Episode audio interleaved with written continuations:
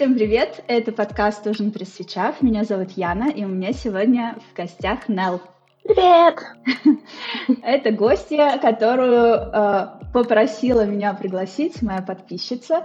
Вот, у меня есть э, специальный такой донат э, в Boosty в Патреоне. Вы можете задонатить и стать гостем моего подкаста. Обычно я рекомендую сначала со мной пообщаться на этот счет, потому что я не зову вообще всех, а только тех, кому есть что-то интересное рассказать.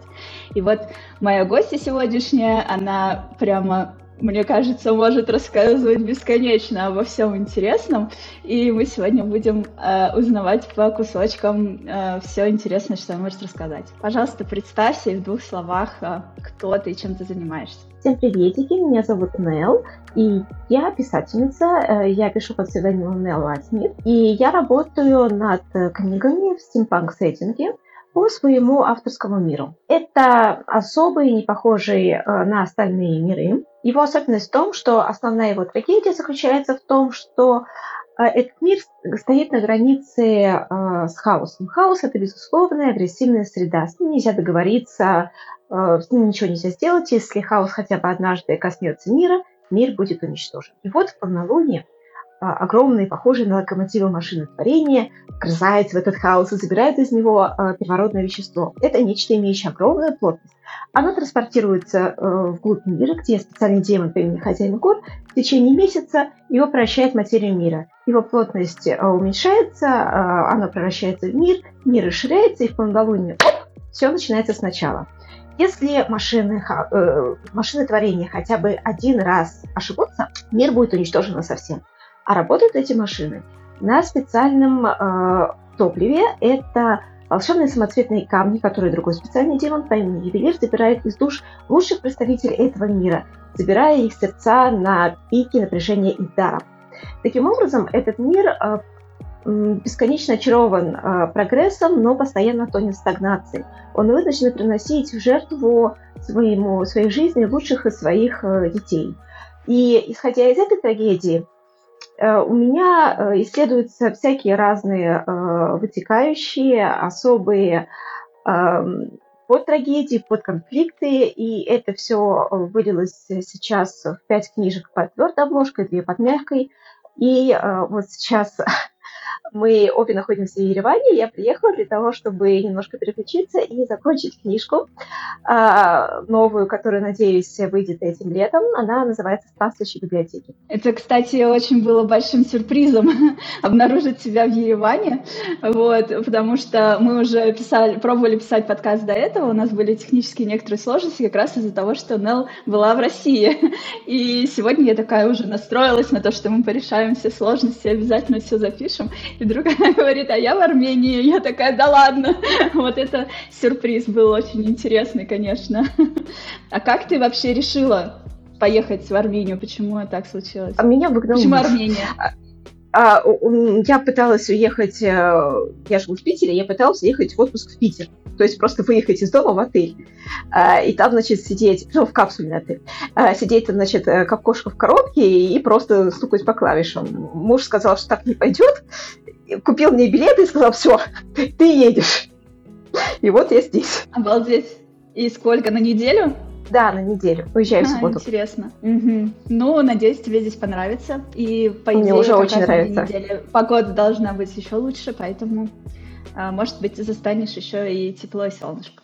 Очень тебе этого желаю, потому что здесь хорошо, когда здесь солнышко. Когда ты вообще, у тебя есть какой-то прогноз, когда книга выйдет? А, сейчас я уже написала основной текст и проработала три четверти. Э, ну, когда я заканчиваю книжку, я э, узнаю много нового по всех и обо всем.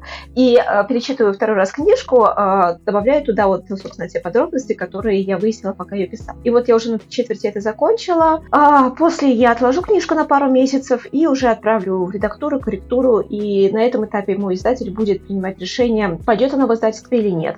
А предварительно книжка одобрена, и тогда получается, что вот где-то летом ее можно будет ждать. Ты хотела рассказать э, про стимпанк как направление и, в принципе, про то, каково быть автором, про работу с издательствами и так далее. С чего тебе интереснее было бы начать? Раз мы заговорили о книжках, о книжках, о книжках, а, то поболтаем про стимпанк.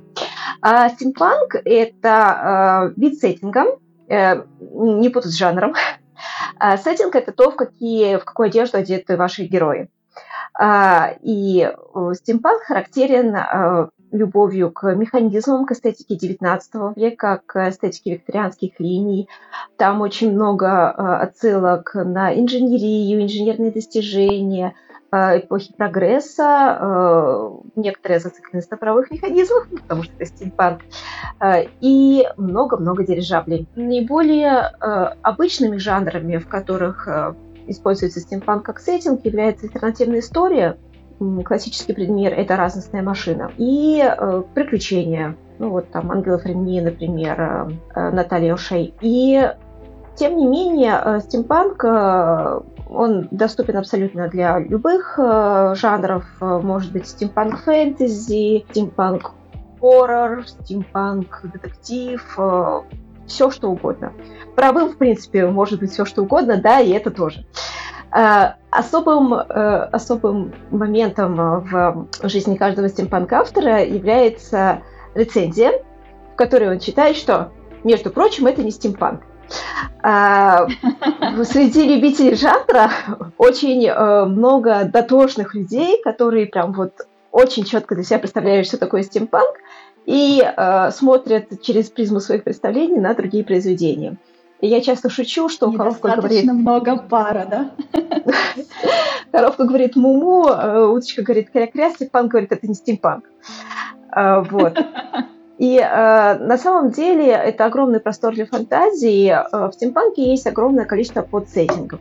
Например, клокпанк – это вид э, стимпанка, э, в котором упор делается не на паровые механизмы, а на часовые механизмы. Стрелочки, часовые механизмы без э, коробов, часовые рубины, спирали, вот эти вот маленькие шестереночки – все это в декоре одежды, боглов, э, все что угодно. Или, например, таймпанк – это стимпанк, э, заточенный на путешествие во времени в э, правую эпоху и обратно.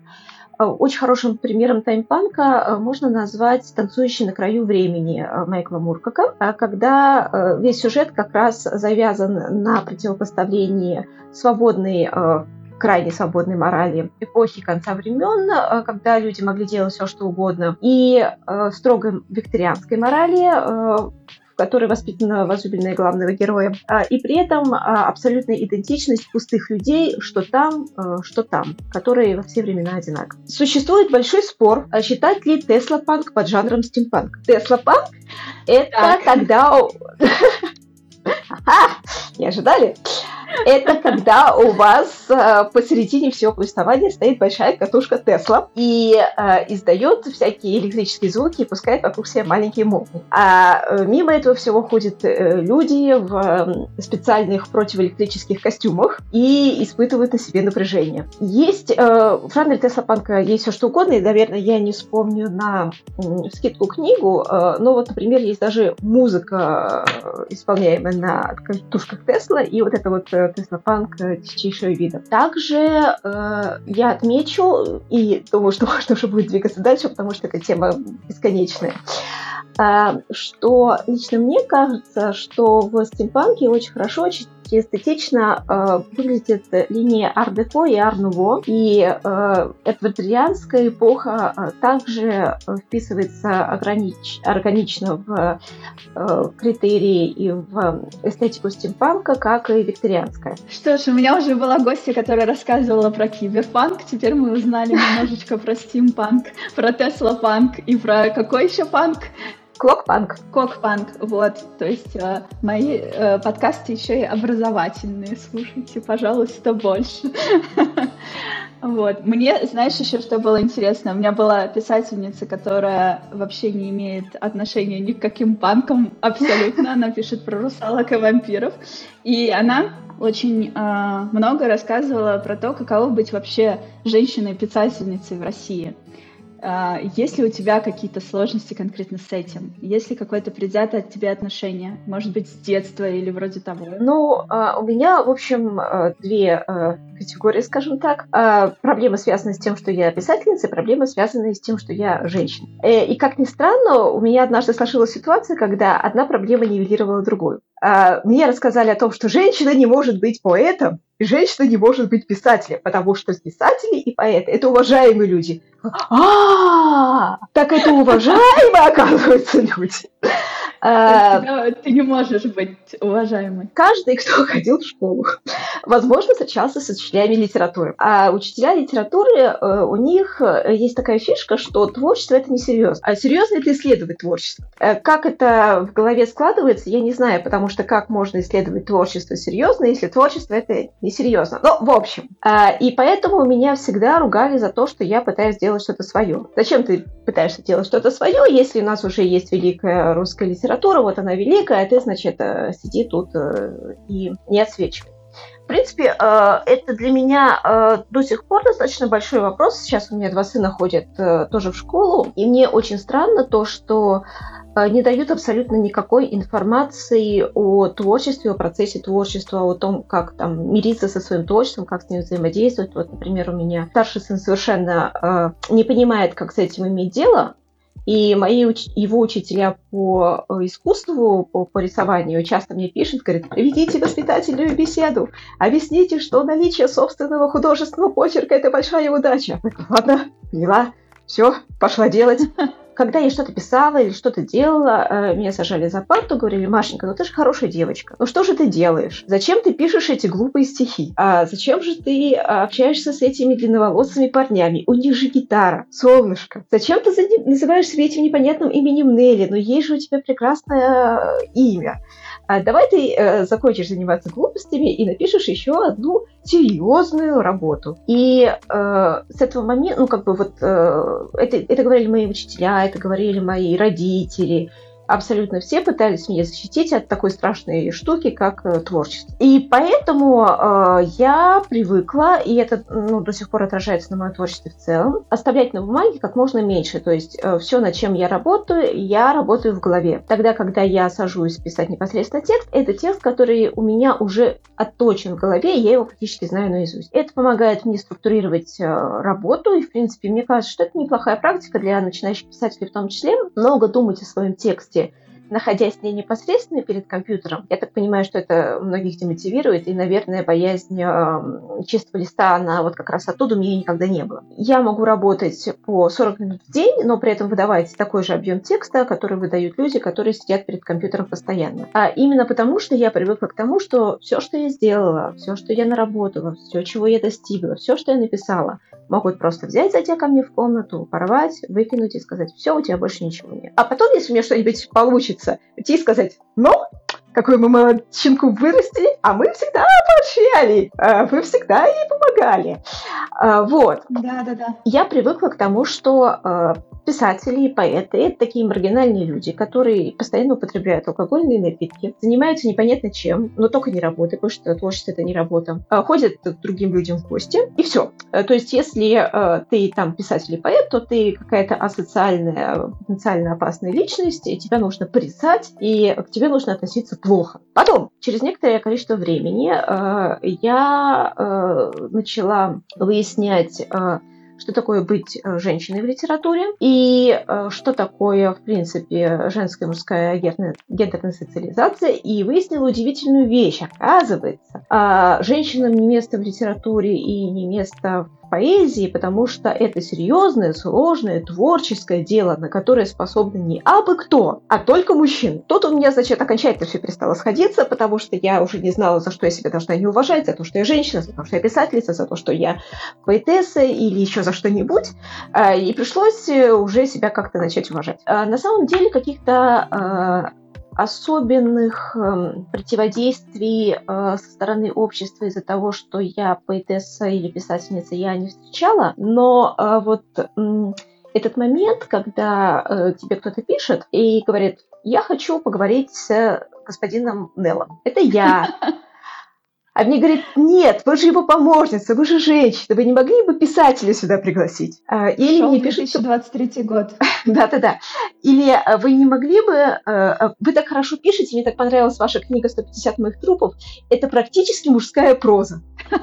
Я бы никогда не подумал, что такую вдумчивую книгу может написать девушка. А я пишу, но, э, господин хороший, это же не комплимент. А мне говорят, ну не знаю, я вот со своими курицами тут э, сравниваю, они вот ты что-то там, а вы ого-го. А, и когда говоришь, что это тоже не комплимент, прекращайте, пожалуйста, кого-либо оскорблять, мне говорят, что я ничего не понимаю в жизни и э, блокируют. Вот. Класс.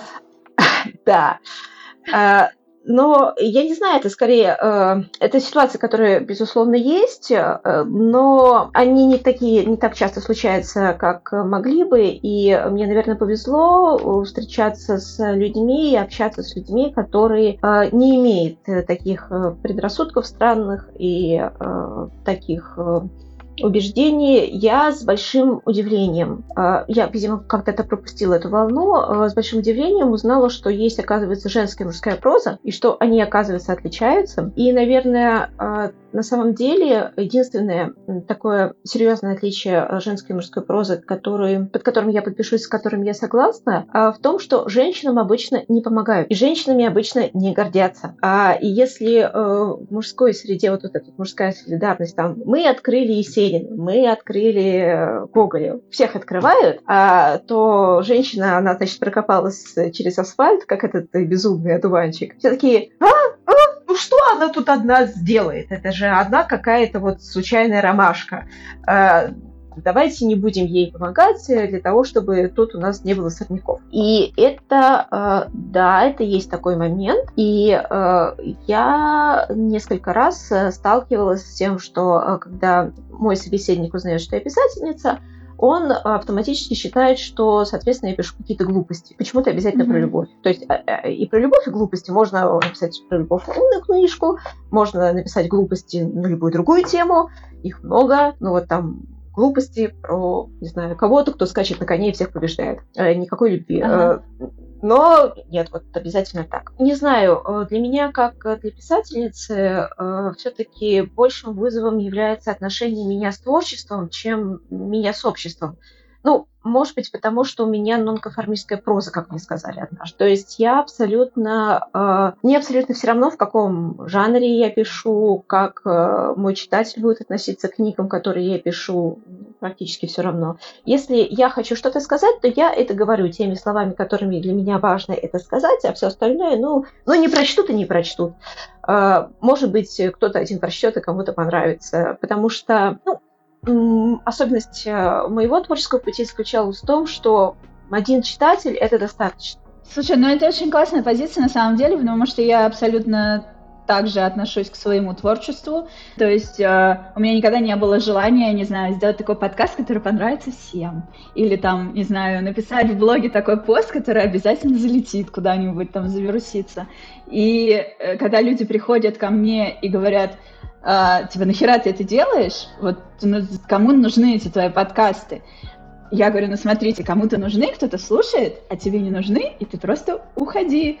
Ты не слушаешь, тебя никто не заставляет. Ну вот, и мне очень... Э, сейчас вот если кто-то из людей творческих меня слушает, я просто хочу в очередной раз напомнить, что вы не обязаны нравиться всем и не все обязаны вас любить. Идея в том, что вам хочется как-то себя выразить, и вы себя выражаете, и если вам от этого становится круче, просто продолжайте. Всегда найдутся какие-то люди, которые будут говорить какую-то фигню. Кроме того, очень много таких случаев, когда в итоге оказывается, что они даже не серьезны. Либо они не слушали и говорят какую-то фигню, тогда их мнение не важно. Либо они слушали, им, в общем-то, понравилось, но почему-то они написали фигню, просто потому что они люди такие. Вот, поэтому лучше зацикливаться, ну, концентрироваться на тех людях, которым это нравится, брать с них энергию и творить дальше. Вот мы сейчас находимся в Армении. А, да. Позавчера я всю ночь смотрела «Свет граната», слушала по этому поводу лекции, проникалась там, смотрела это, разбирала все по кадрам, а, смотрела, какое огромное это художественное влияние оказало на будущих режиссеров, как это неимоверно круто, насколько это может найти отклик в каждой душе. Пошла в э, музей эм, режиссера, э, дом-музей, ходила-ходила, увидела э, его отзыв на отзыв комиссии государственной Советского Союза о том, что то, что они посмотрели, искусством не является, а, является просто каким-то случайным набором непонятных кадров, а, полностью художественно бесплодно, показано быть не может, иначе зрители могут деградировать. То есть еще раз, уважаемые слушатели, читатели, смотрите, величайший режиссер снял офигенный, гениальный фильм, а, про величайшего поэта, а, который полностью пропитан образами и творчеством и жизнью целого народа. Это посмотрели профессиональные критики, сказали, эх, хуйня какая-то. Вот так вот. Ну, типа, да, так это и работает. Так что хочешь творить, страдай по пути, постоянно натыкайся на эти стены. А если у тебя еще нету, видимо, обязательно важного органа между ног, без которого ты никак не можешь писать, вот, то, конечно, иди лучше готовь борщи. Хотя даже там принято считать, что мужчины справляются лучше почему-то. Что ж, в общем, нашу фе- феминистическую повесточку э, пока сворачиваем. Э, в общем, и я думаю, можем обсудить э, работу с издательствами. Каково это? Издательство, значит. Э, издательство это сейчас лучше, чем раньше но немножко сложнее после э, принятия э, закона э, о запрете пропаганды непонятно чего. Уже не всего. Недавно выпустили разъяснения, которые как-то куда-то можно приложить, то есть я их почитала там пять раз, пришла к выводу, что у меня вроде как одна книжка нарушает, вторая не нарушает, потом я второй раз прочитала, поняла, что вроде как обе не нарушают. Это пока. Ну, общество живое, посмотрим, посмотрим. Так что, итак, представим, что вы написали книжку. Вы ее закончили, поставили точку. И, и я сейчас... А, давайте мы э, сделаем э, один шаг назад, и я для начинающих авторов э, сейчас проговорю э, вещи, которые может, может помочь. Э, уважаемые начинающие писатели, если э, вы работаете сейчас над своей первой книжкой, сейчас я расскажу, как э, обычно, э, ну и исходя из э, тех э, молодых э, писателей, которые обращаются ко мне за каким-то советом, это не только у меня, э, происходит работа над книгой. Сначала э, вы продумываете текст, и вы его пишете. Вот вы поставили точку, выдохнули, подарили себе самую вкусную пироженку, съели ее и думаете, я написала или написала книжку. Как правило, выясняется, что не написали. После этого начинается обычная работа, которую вот я сейчас э, проделываю во всех кафешках Еревана, которые встречаю по пути. Вы перечитываете книгу еще раз с позиции человека, который уже знает, чем кончится. И э, поправляете какие-то мелкие детали. И вот вы эту работу, которая может занимать по времени столько же, сколько и написание основного текста, заканчиваете до конца. И вот именно с этим э, материалом, про него я сейчас и буду говорить. Итак, того момента, как вы перечитали свою книжку второй раз и привели авторскую э, редактуру, э, у вас э, есть текст, который нуждается во вложении денег. И тут есть два пути. Первый путь. Вы сами вкладываете эти деньги. И второй путь. Вы э, вкладываете чьи-то чужие деньги э, в этот текст. Первый путь мы оставим за его бесперспективностью. Уходи. У, у, уходи. Вы про него забыли. Значит, э, деньги обязательно должны быть чужими. И я сейчас объясню почему. Ну, если, конечно, вы не хотите написать книжку чисто для себя, никому ее не показывать, просто самовыразиться и на этом закончить. Э, если так, то, в общем, вы художник, вы э, так работаете со своим произведением. Но предположим, что вы хотите его издать. Э, тогда вкладывать нужно обязательно чужие деньги. Э, эти деньги можно взять у двух видов инвесторов. Э, первое – это частные инвесторы, э, то есть ваши читатели или ваши будущие, ну, ваши будущие читатели, потому что мы говорим про вашу первую книгу, ваши будущие читатели, или это профессиональные инвесторы, то есть это издательство. Если э, вы пока не готовы предложить свою книгу издательствам и хотите э, понять, как работает книжный рынок, как работает его логика, как работает издательский бизнес. Э, может быть, вы хотите написать книгу, которая соберет э, более широкую аудиторию, которую с большей вероятностью возьмут в издательство, то в таком случае вы издаете книжку собственными силами. Есть издательские сервисы, такие как Reader, Reader.ro, Reader.ro, Delibri, тут больше ничего на ум не приходит, но еще там несколько есть. Вот, например, первая образцовая типография печатает книжки тоже. Они предоставляют разный набор услуг, по разным ценам. Тут цены нужно сравнивать, выяснять, особенно после того, как подорожала бумага. Это все очень динамично. Вы загружаете, я, я возьму в пример ридера, потому что я, как правило, им пользуюсь. Вы загружаете свою рукопись на сайт. Она автоматически считает, сколько будет стоить денег то, что вы задумали.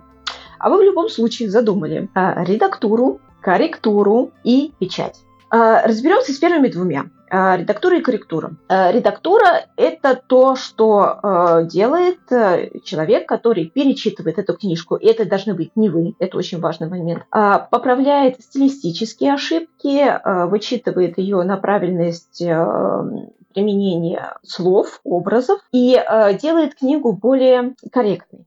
Можно заказать э, редактуру у Ридеро. Я один раз пользовалась э, с книжкой «Все о жизни чайных дракончиков», и мне очень понравилось. Э, там была профессиональная и очень корректная редакторка, которая сделала все в нужные сроки, все прям правильно. Я задала несколько уточняющих вопросов, она мне на них ответила, книжку напомнила прекрасно. Стоило это удовольствие до Э, всех э, событий 2022 года 30 тысяч рублей. Это могут быть очень большие деньги для начинающего автора. Поэтому, возможно, вам нужно будет искать э, редактора э, подешевле. В таком случае вы можете обратиться практически в любое сообщество авторов, которое найдете в интернете, и попробовать найти редактора, который возьмется за вашу книгу подешевле. Тут важен один момент, очень важный, э, который может э, вам сильно усложнить жизнь и поиск редактора. Если вы написали книжку первый раз, вы хотите, чтобы ее прочли. И это супер-мега нормальное желание. А, желание отклика, желание почувствовать, что вы есть, что ваше произведение есть. Это естественно, это правильно, так должно быть. Но редактор – это не ваш читатель. Ему не должна нравиться ваша книга. Вам должно быть с ним комфортно взаимодействовать. Это главный критерий. Редактору может не нравиться ваша книга, может не нравиться ваш слог, но он подбирает правильные слова для того, чтобы объяснить, что э, вот здесь вот нужно подумать еще. И вы с ним вместе находите правильное предложение, которое выражает именно ту мысль, которую вы хотели заложить в свое произведение. Главное, чтобы редактор понимал вас как автора. Вы нашли редактора, посчитали, выписали, э, сколько вам нужно денежек. Потом э, корректуру я, как правило, беру ридерскую, и она в общем-то, э, адекватных денег стоит. Я смотрела на открытом рынке, стоит примерно столько же. Вам эта программка все рассчитала.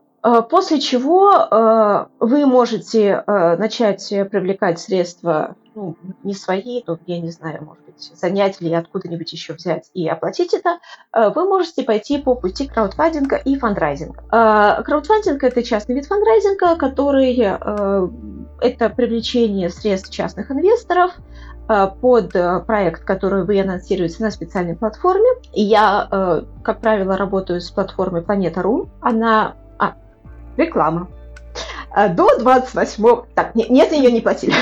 До 28 февраля сего года а, у планеты э, специальные эм, условия э, на э, книги и э, всю литературу. Они берут комиссию не 10%, а 8% на 100%, не 15%, а 10% на 50% от сбора и дают еще какие-то скидки на свои услуги, о которых я ничего не знаю, первый раз прочла, когда мне прислали э, эту информацию. Вот. Очень а, я, ну, мало ли кто-то уже думает, сейчас или попозже. Вот сейчас, а, я думаю, mm-hmm. честно сказать, этим произведением э, воспользоваться. Вот, в таком случае э, вы начинаете краудфандинг проект. Э, вы э, выходите на платформу, смотрите, как другие писатели оформляют соответствующие проекты. Берете стоимость печати корректуры, редактуры, печати книги, которые у вас ридер тоже считает автоматически. Я планирую считать не менее сотни книжек в мягком переплете. Дело в том, что в печатании, печати, э, цена за экземпляр очень сильно зависит от тиража. И э, вы можете сами поиграться, например, на сайте Ридера в районе сотни экземпляров происходит магия. Магия. А, потому что 96 э, книжек стоит на 2-3 тысячи дороже, чем 104. Дороже. То есть нет смысла меньше. А, вот.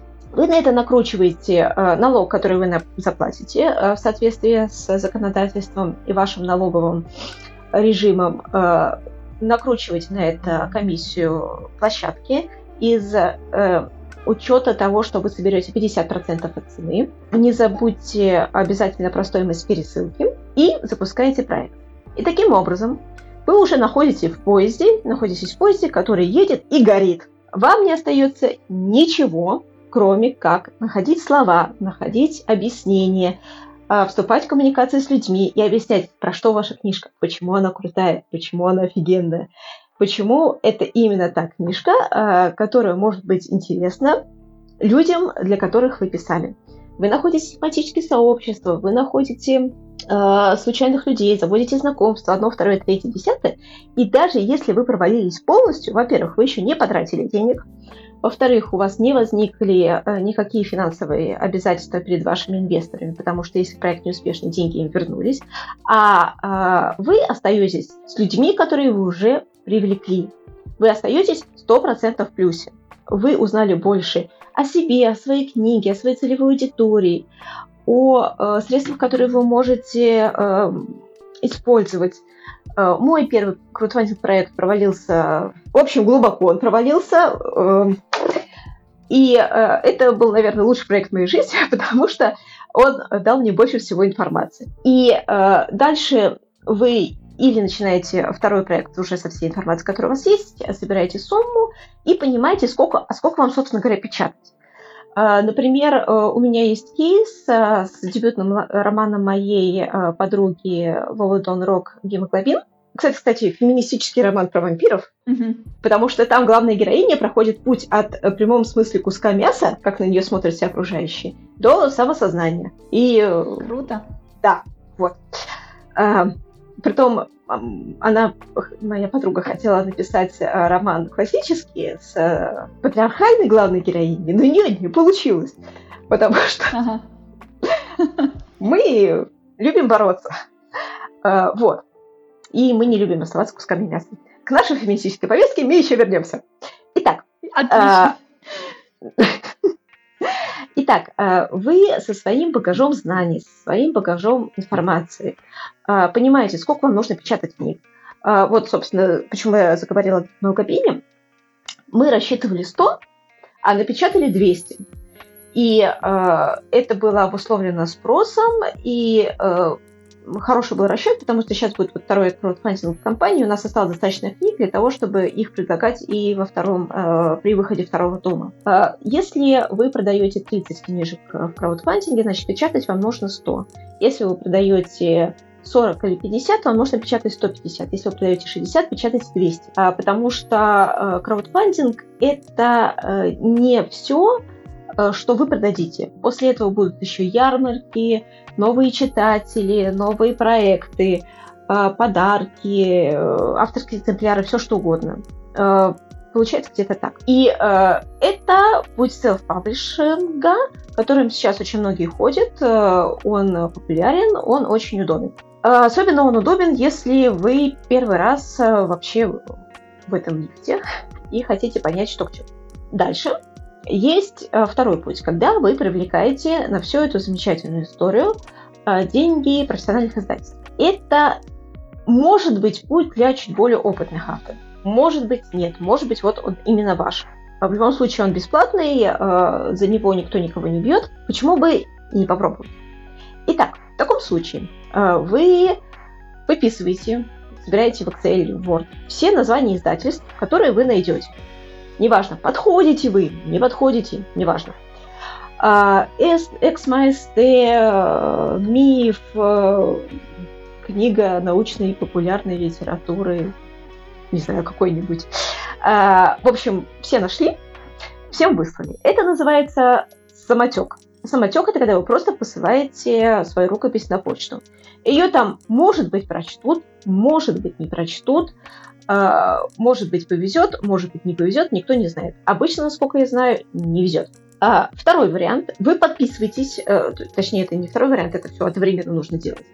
Вы подписываетесь на все паблики всех этих издательств, читаете опыт других писателей, которые в них попали, узнаете, что есть такая штука Open Call. Open Call – это когда издательство говорит, мы хотим издать книжку про Хэллоуин, мы хотим издать книжку про вампиров, мы хотим издать книжку про киборгов. И пишут свои требования. А у вас совершенно случайно есть такая книжка уже готовая. И вот таких совершенно случайно авторов набирается 10, 20, 30, 100 тысяч. И они присылают эти книжки, а, они все читаются, потому что нужно найти ту самую, находится та самая, и она выходит в издательстве. А, успешный кейс, а, насколько я помню, это «Земли семи имен». Она вышла, кажется, в XMST.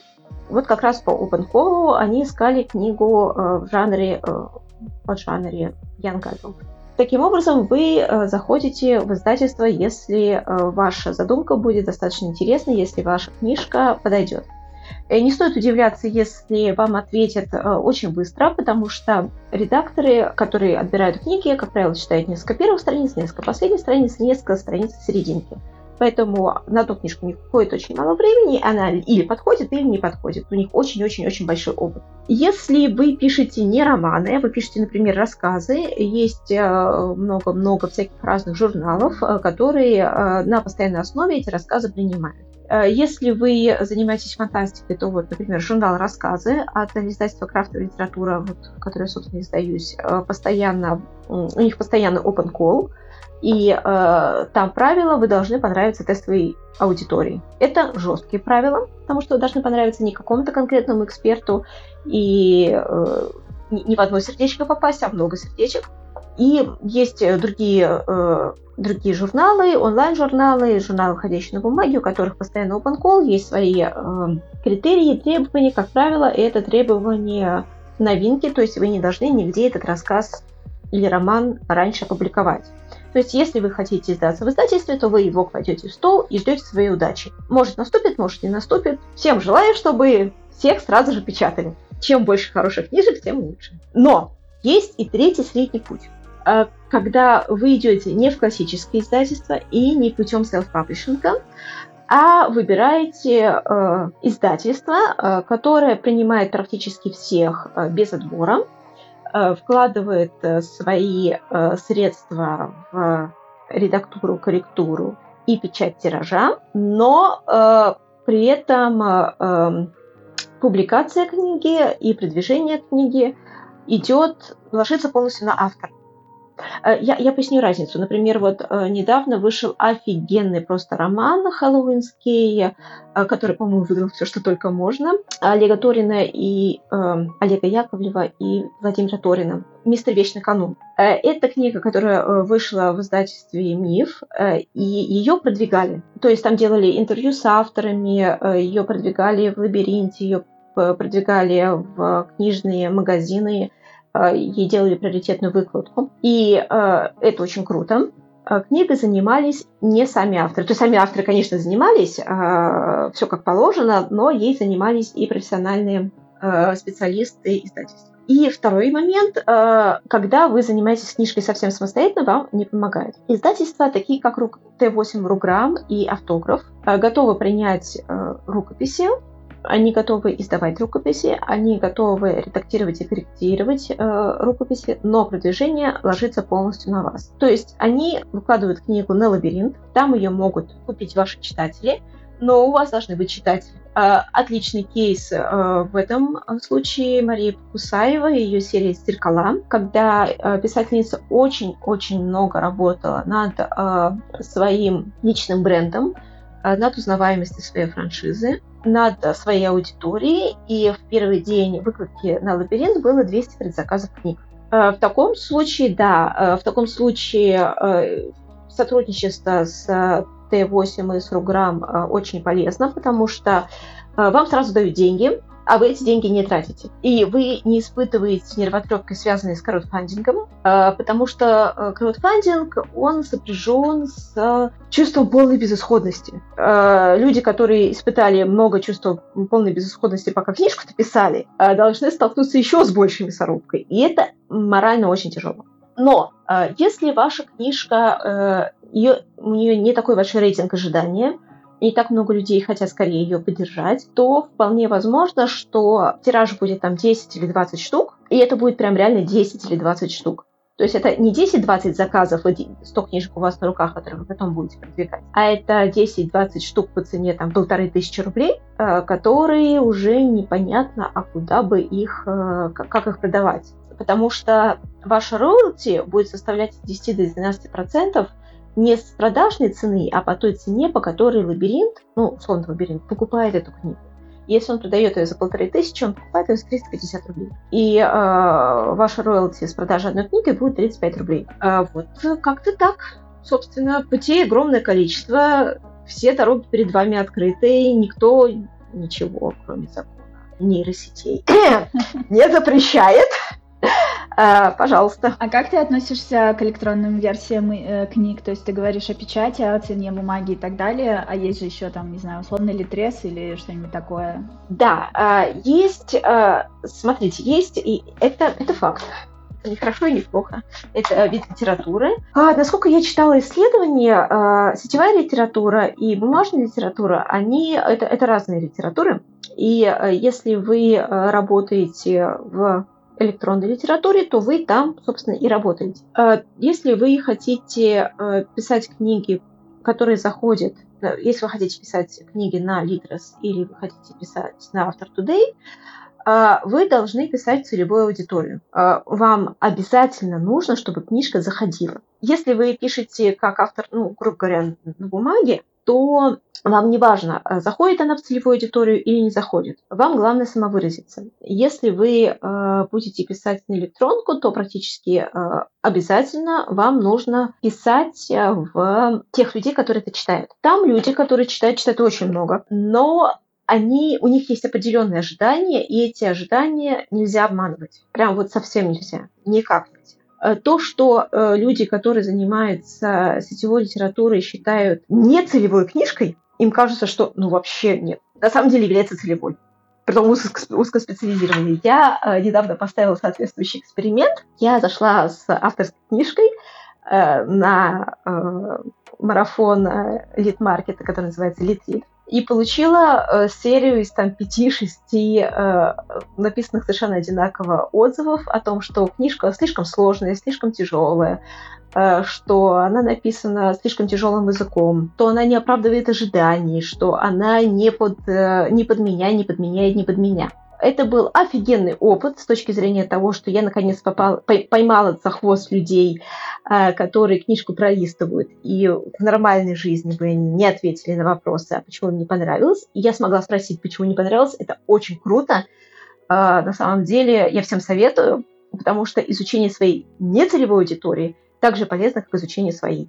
Но я выяснила, что требования у этих людей очень четкие. Они должны обязательно получать то, что они хотят. Это примерно... Я никого не хочу обидеть таким сравнением, но оно очень хорошее и хорошо работает э, в целом. Если человек заходит в Макдональдс, он хочет получить бутерброд по рецепту Макдональдса. И ничего больше. Если ему предложить супер дорогой, офигенный, тающий во рту стейк, он почувствует разочарование, потому что это не то, чего он хотел. И вы должны уважать свою аудиторию. Поэтому, если вы пишете литературу, вы пишете то, что принято. А вам э, нужно обязательно, чтобы было много прочтений, много библиотек, вам нужно обязательно добиваться коммерческого статуса. И я не знаю, что происходит на э, Литнете э, после того, купила Т8, но раньше это была довольно-таки мясорубка, потому что оно э, заставляло, оно в очень жесткие рамки загоняло писателя ну, или писательницу, э, заставляло писать строго в том э, жанре, в том направлении, которое самой площадке э, считается предпочтительной, и требованиями э, и шантажом коммерческим статусом оно заставляло писать, во-первых, огромное количество. Я разговаривала с авторками, которые там работали и были успешными, 20-25 э, тысяч знаков в день. Это очень много. Например, люди, которые пишут в своем темпе, они могут писать там 2-3 э, тысячи знаков в день. То есть ты сидишь и вот прям пишешь. Все. Это вот даже, наверное, работа более э, изматывающая, чем в офисе. Писать больше двух книжек в год, две-три книжки в год. И ни о каком, ни о каком творческом осмыслении чего-либо там речи не идет. Но зато вы получаете большой отклик аудитории, э, много комментариев. Это тоже плюс. Если вы хотите именно это, то есть и для этого возможности и способы. Угу. Ну да, это очень интересно. Я понимаю, о чем ты, но мой вопрос был немножко другим. Я имею в виду, что когда ты печатаешь книгу, да. Ну, например, вот я, я, uh-huh. я читаю книги в бумажном варианте, но все книги, которые uh-huh. я читаю, они существуют где-то в мире в бумажном варианте. Просто увидев у кого-то, например, или где-то на прилавке книгу в бумажном варианте, я, ну, я сейчас читаю в основном на английском, для того, чтобы развивать язык, чтобы э, время, за это время чтения убивать двух зайцев, получать классную историю и практиковать язык, потому что он мне нужен для работы. Ну вот, я читаю, я покупаю эти книги, которые где-то существуют в бумажном варианте, я их покупаю себе на мою электронную книгу в электронном виде на Амазоне. То есть у меня uh-huh. есть вариант либо на Амазоне заказать бумагу, либо купить в электронном варианте. То есть это не сообщество типа там условного фигбука, где люди, люди пишут только туда, а это, ну, настоящие там авторы с настоящим издательством, с наверняка какими-нибудь там 10 или 100 тысячными тиражами, но вот я беру себе в электронном виде. И вот я хотела спросить, вот ты печатаешь, например, там 100-200 экземпляров.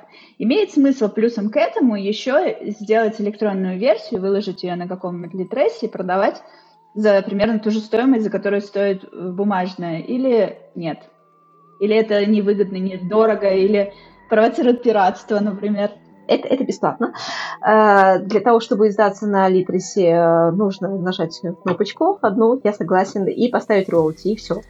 Э, все там ридеры, или там вот литросы есть, э, литрос сам издат. Э, это бесплатно, нет смысла этого не делать, потому что я вот, например, у меня очень много читателей, которые читали меня в электронке, а потом пришли и купили все в бумаге. У меня лично больше денег приходит с бумажных книг. Но, может быть, потому что у меня маленькая аудитория, если бы она была больше, больше бы приходила с электронки. То есть, в принципе, если тебе страшно печатать много книг, ты можешь там условно печатать 20-30, а на все остальное понадеяться, что тебя почитают на Kindle или других ридерах. Почему нет? Это тоже вариант. Э, как правило, с бумажными книжками легче немножко продвигаться, потому что когда ты там кому-то физически даешь книжку, э, то у тебя там, ты по крайней мере знаешь, да, о том, что ты ее дал. Э, вот. И, как правило, с них как-то больше, не знаю, денег, да, чуть побольше. Но почему нет? Это, это тоже нужно обязательно сделать. А вот это писательство, издательство книг и все такое, это может быть э, прям работой с нормальным доходом? Или на это не стоит в России рассчитывать, и все-таки это скорее будет как хобби? Я не знаю, э, э, потому что я еще ну, до этого не доросла. Но есть, очевидно, профессиональные писатели, которые занимаются вот э, писательством как основной работой. Я полагаю, что делать этот шаг и вот уходить э, в райтерство и э, именно на этом зарабатывать нужно тогда, когда э, в месяц это будет приносить столько же или чуть больше, чем ваша обычная работа в офисе. Это совокупный доход, ваш доход с Boosty или Patreon а, ваш доход от продажи бумажных книг через издательство, э, ваш э, доход от продажи непосредственно книг с рук, а, не, доход, не доход, прибыль, ваша прибыль. И вам нужно будет при этом сесть и э, прям вот как по-взрослому посчитать ваши расходы, то, как вы, сколько вы тратите на то, чтобы писать, Э, потому что вы едите, потребляете электричество, воду, вот все вот это вот. Амортизируете ноутбук, и это все э, вы должны э, ответственно посчитать. И если выходит, что вам выгоднее писать, чем каждый день ходить на работу, которая вам даже не нравится, э, то, безусловно, стоит э, сделать этот шаг. А если нет, то, ну, может быть, ну, нужно немножко подождать и еще немножко поработать над набором своей аудитории. Ну, э, по крайней мере, уже воодушевляет сама мысль о том, что это возможно в теории. Это здорово. Вообще, в каждом своем подкасте под финал я стараюсь выдать какую-нибудь э, устами моего гостя или моей гости э, воодушевляющую мысль, чтобы люди, которые слушают этот подкаст, каким-либо образом вдохновились или окрылились. Uh, у меня есть беспроигрышный вариант напомнить всем о важности изучения иностранных языков, но я думаю, это уже всем надоело. Поэтому, uh, если ты можешь как-то воодушевить людей, которые хотели бы писать, но боятся, или которых ты считаешь задавили умные взрослые о том, что это все полная ерунда и не нужно э, себя никак выражать, а лучше там, не знаю, к станку пройти. Вот, можешь как-нибудь им дать этого волшебного пенделя, чтобы они тебя послушали и задумались о том, что, может быть, все-таки останавливаться не стоит?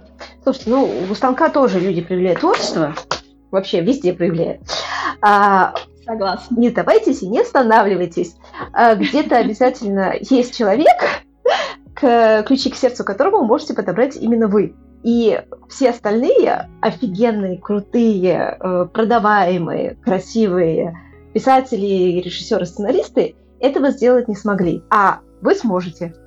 И я это точно знаю, потому что я была э, писательницей с одним читателем, э, и этому читателю я была важна, потому что только я могла заставить его плакать те слезы, которые он никак до этого не мог пролить. Так что вперед!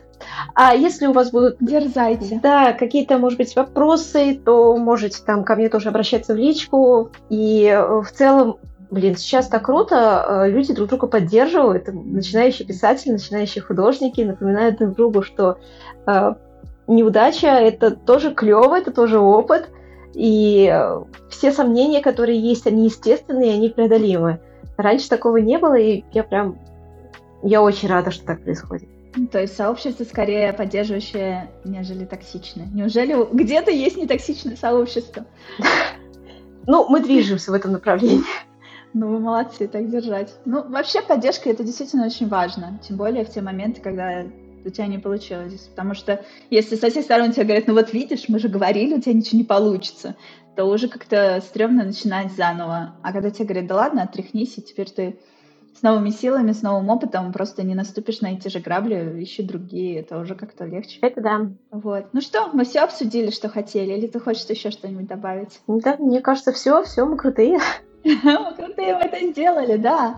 Вот, в общем, а, да, спасибо тебе огромное, что ты нашла время. Я хочу напомнить слушателям, что а, у этого подкаста, если вы слушаете его в аудио, существует видеоверсия, где вы можете увидеть меня мою гостью, всю нашу мимику, и как мы э, размахивали руками, говоря о феминизме.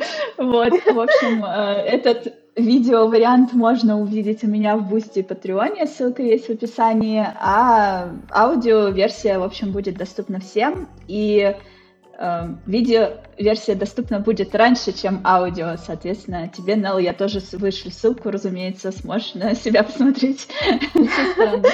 Еще раз. Вот, в общем, да, до конца февраля я обязательно э, опубликую этот подкаст всюду для того, чтобы предложение поучаствовать в акции до 28 декабря, ой, февраля не звучало странно. Вот, так что до 28 февраля точно подкаст выйдет, обещаю, клянусь. Да, очень круто. Вот, ну что, наслаждайся Ереваном и солнышком. Спасибо огромное, что нашла время и силы.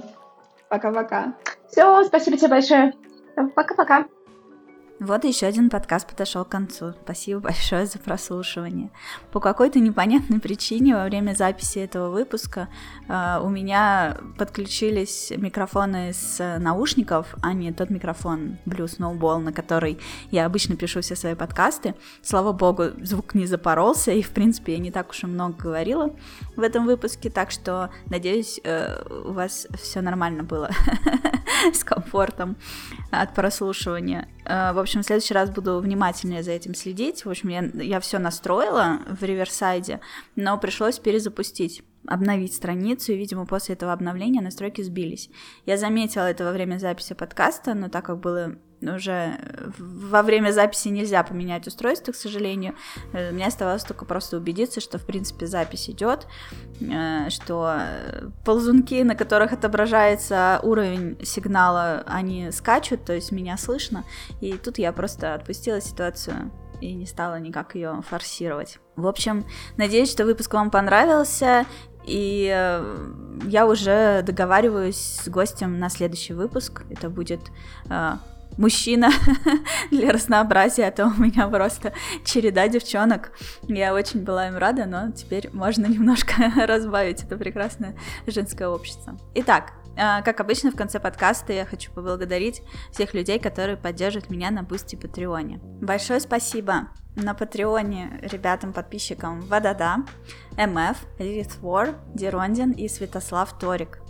На Бусти Андрей, Дмитрий Бачила, Аэлита Сирин, Захар Скороходов, Инфернум Блэк, Брайф Амбуш, Катерина Нестеренко, Ширен, Майкл Мэй, Иван Федин, Хоррор Рейн, Егор Назаров, Даша, Маша Суралмаша, Серж Джеспер, Дангл, Геннадий Овнов, Антон, Валькорн, Арсентий Семененко, Юечка Хиросава, White Pom, JS, Каролинка Мацу, Анарки, Денис Рахманов, Йоштола, Лед под ногами майора, Чина Мурена, Макс Постников, Джазис, Петерим, Акимова Кира Карина, Фемту, Алексей Зотов, Илья Саитов и Анастасия А.